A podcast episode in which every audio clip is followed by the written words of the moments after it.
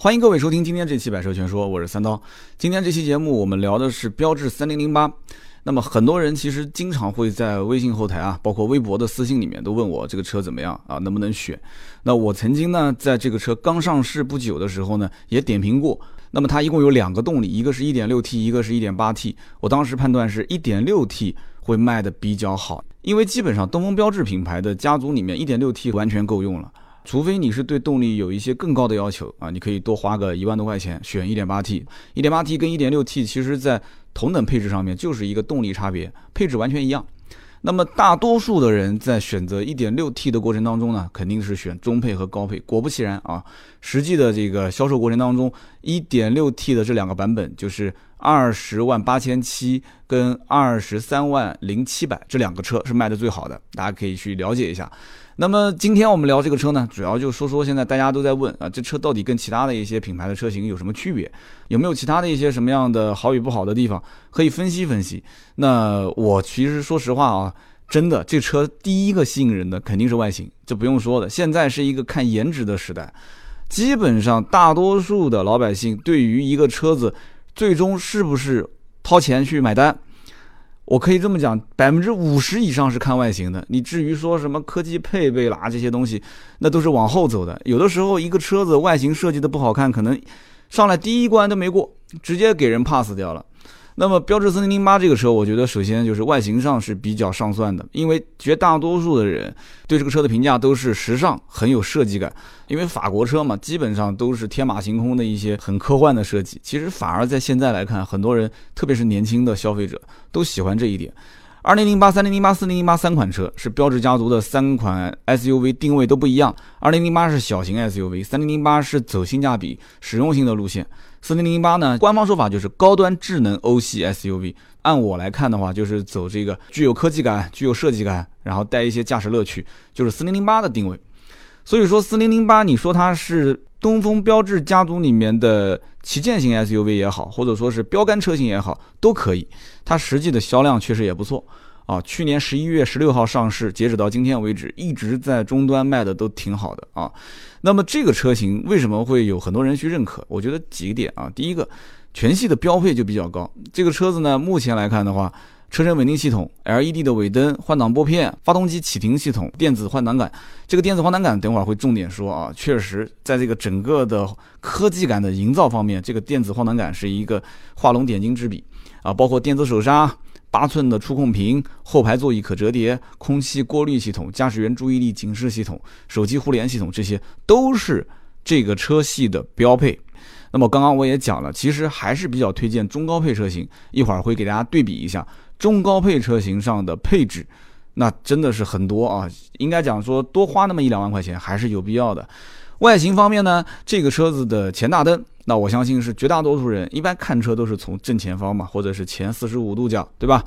？LED 的狮眼大灯，这个大灯的形状啊，它不是规则的啊，它设计的是不规则的形状，所以像它这种前大灯加上这种官方说法叫做点阵式进气格栅啊，我们民间俗称就叫矩阵式中网。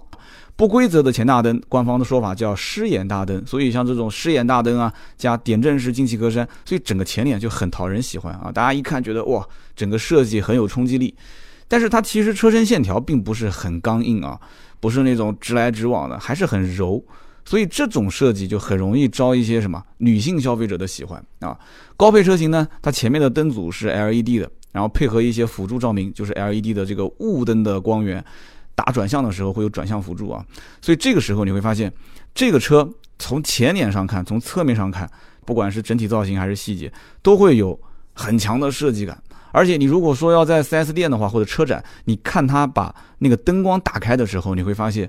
它的转向灯啊，它是动态的，也就是说它的转向灯是逐级点亮，这个导光条啊，它是逐级点亮的，整个的效果是非常的科幻啊。那么现款的四零零八呢，跟三零零八比起来呢，车身也是变得更加的修长啊。在中国这款车型是加长的。那么整个车尾来讲的话呢，三道杠的尾灯，就是民间说法，三道杠啊，就是非常的显眼，识别度非常高。那么官方说法叫狮爪尾灯，你看啊，跟前面的这个狮眼大灯是相呼应的，狮眼前大灯，狮爪尾灯，识别度很高。那么你再看它的整个的这个隐藏式的 C 柱，它的 C 柱是黑色，跟车顶是同色的，所以这个隐藏式的 C 柱的设计啊，你从后面去看，你会发现整个的车啊，它会变成上中下三段非常明显的层次。反正我整体感觉效果很好。反正大部分人从车尾去看这个车，感觉就是。啊，简洁明了，干净利落，设计感非常强。那么再说说它的内饰啊，我可以这么说，四零零八的内饰是这款车区别于其他的竞品，或者说是它竞争同级别车型甚至跨级别车型当中最有优势的一个地方。为什么这么讲呢？因为官方说法这套内饰叫什么？叫 i cockpit 为我座舱。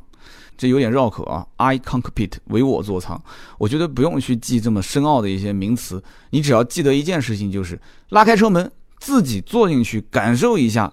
这个内饰设计的理念，你就知道了，相当独特啊，非常具有设计感啊，它这种质感的营造啊，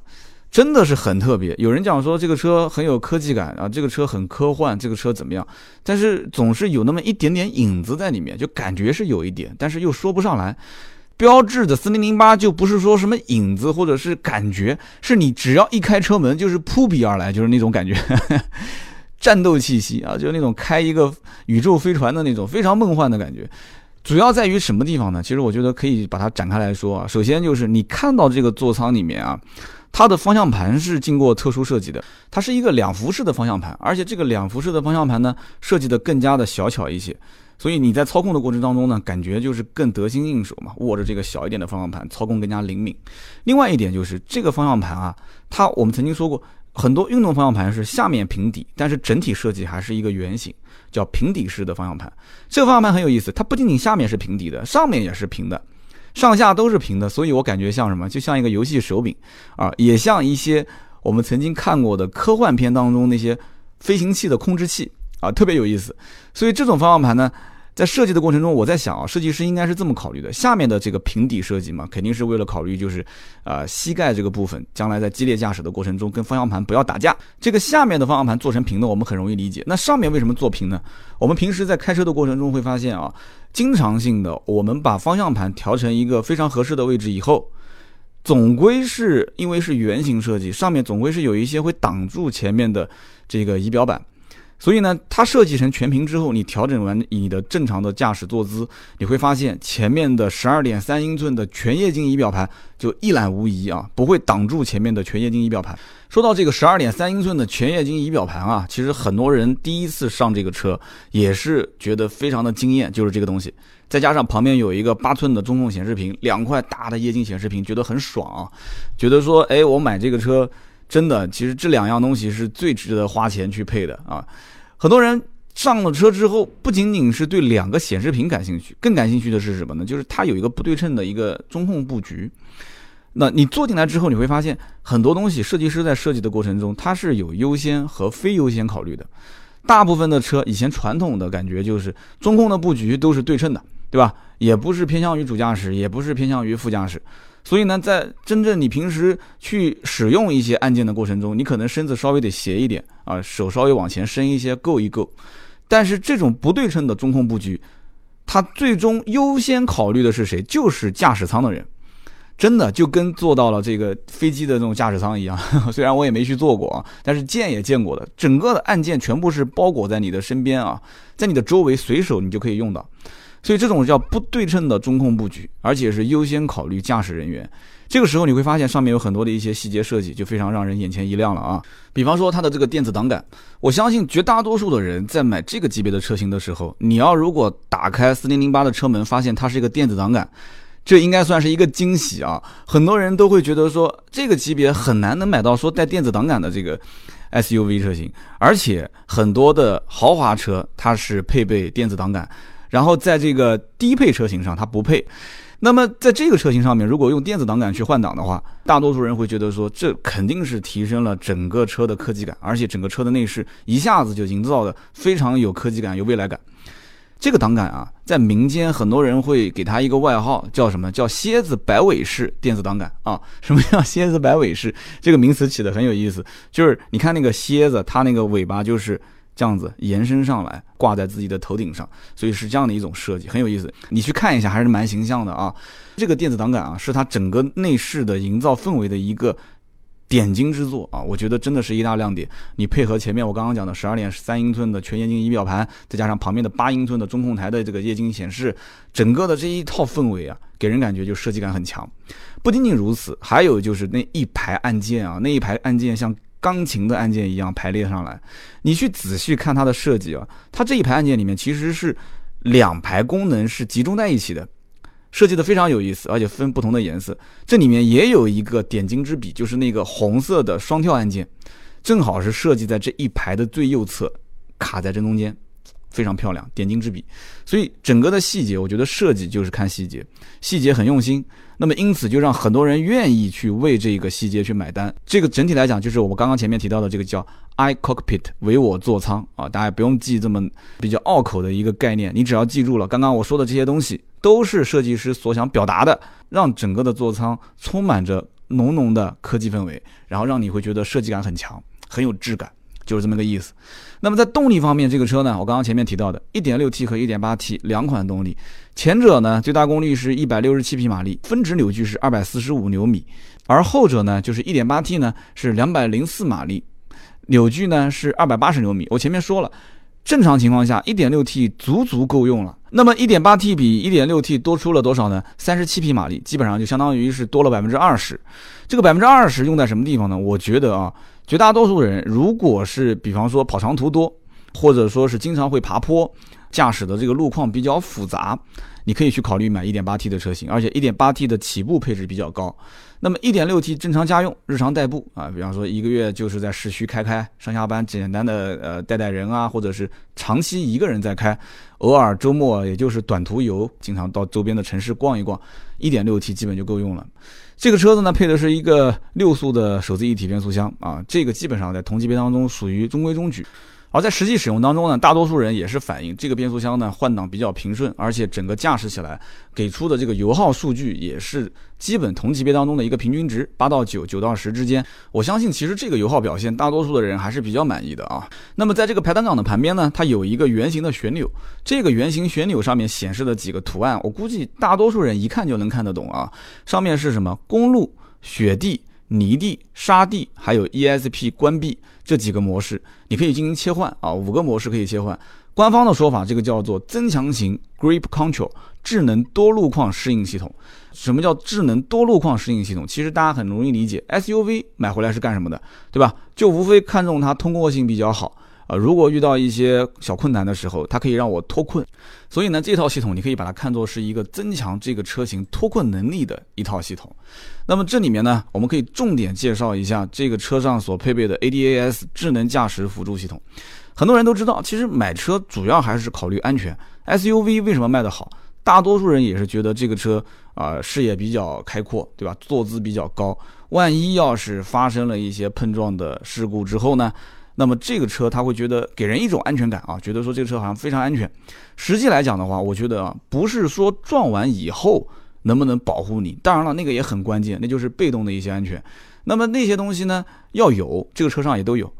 前提是我们现在要讲到这个 ADAS 是智能驾驶辅助系统，它是主动让你不要去发生一些我们完全可以规避掉的这些事故。那比方说，首先就是自适应巡航，大家都知道 ACC 自适应巡航嘛。那么这个自适应巡航四零零八上面所带的是可以跟停的。什么叫跟停呢？就是前方加速我加速嘛，前方如果停止了，车子是可以直接刹停，所以是一个带跟停系统的自适应巡航，这个是非常智能的。有很多一些车还没有达到说能完全制动啊，完全停稳。那么第二个就是车道保持辅助，车道保持辅助的话，大家都知道很多的车子上面其实是什么？就是侦测两边的白线。然后，哎，如果车子压线了，什么情况下会压线呢？一般就是啊，你疲劳的时候啊，眼睛开始打瞌睡了，车子开始有一点偏，有点偏，有点偏，哎，压到线了，车子会有提示，叮铃铃会响。但是四零零八这个呢，不仅仅是车道保持辅助，它还带了一个就是方向纠正。如果要是压到了白线，它不但会有声音提示，它会帮你哎稍微的往回拉那么一些，所以这个时候它会帮你纠正方向盘，很有用啊！我相信绝大多数的人。用过这个功能就知道了，它在关键的时候是可以救命的。那么第三一个呢，就是主动盲区探测。主动盲区探测也是一样的，就是如果你不打方向灯，车子偏离了，旁边的后视镜上面会在闪黄灯，就告诉你后面有车，有可能要超车。这个时候你车子开始还在偏，还在偏，还在偏，还在偏，它也会帮你纠正。这个主动盲区探测带纠正功能很少见啊，大多数的车子只是有一个盲区监测，就是后视镜上面会有一个灯闪，仅此而已。但这个车是带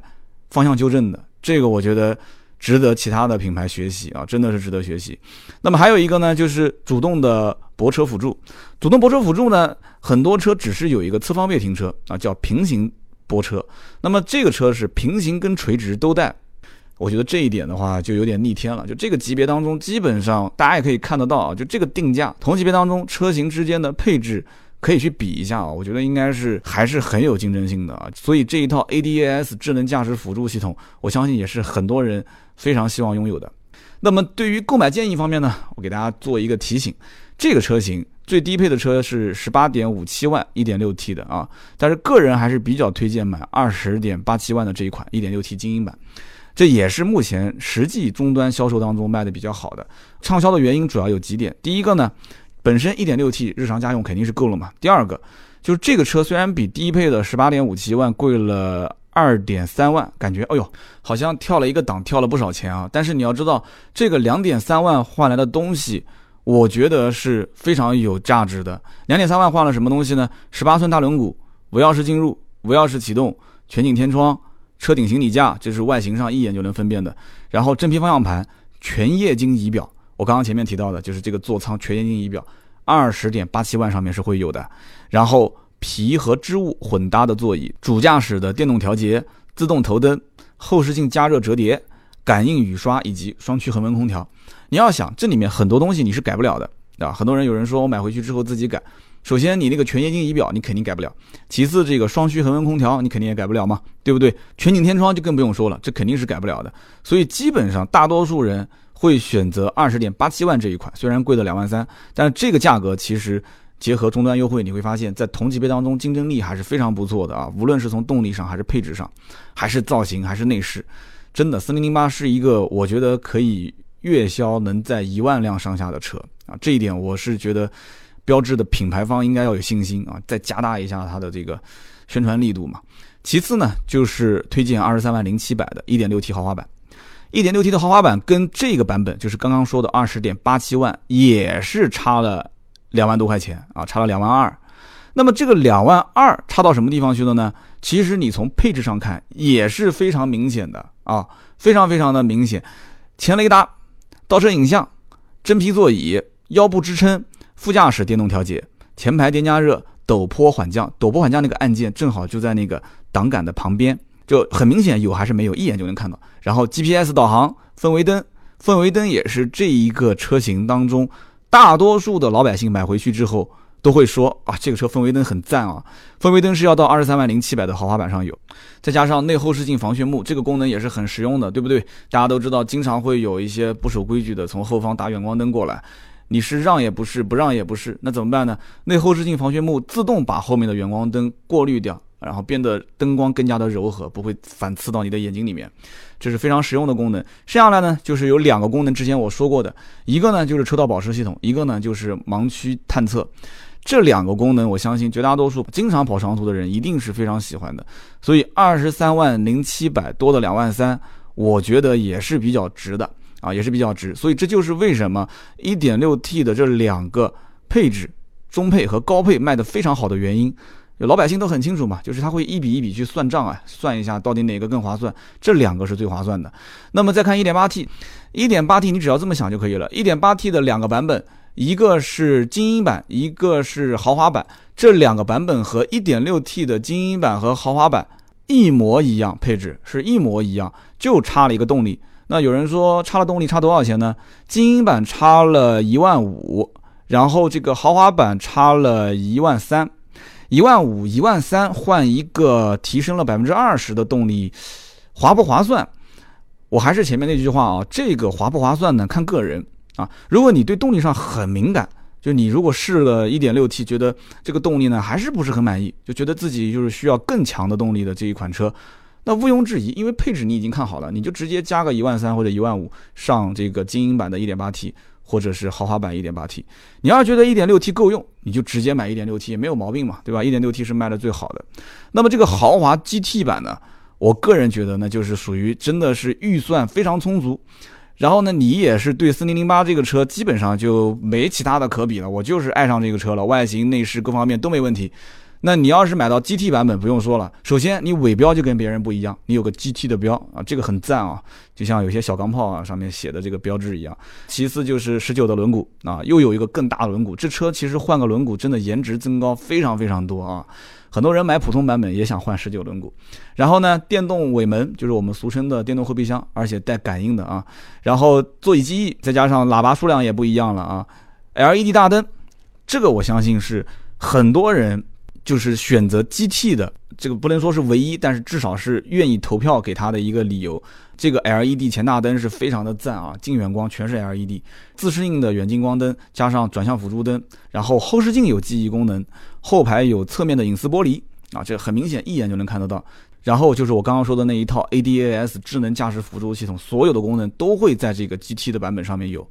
所以今天这期节目，我们给大家讲的这个标致四零零八，可以说从里到外整个的介绍了一遍。大家对于这个车的定价、市场定位、它的一些配置上的亮点。包括这个车，现在大多数的老百姓所选购的一些配置，以及愿意为它买单的一些想法，跟大家进行了一个交流。我相信，如果你的预算是在二十到二十五万这个区间，大部分的人其实对于这个车的要求还是要看上去时尚一些啊，时尚又不能不实用，也得要实用一些。然后呢，也看上去更豪华、更有质感、更有科技感。四零零八这个车其实踩的这些点都挺准的。不管是从外形上，还是内饰上，还是配置方面，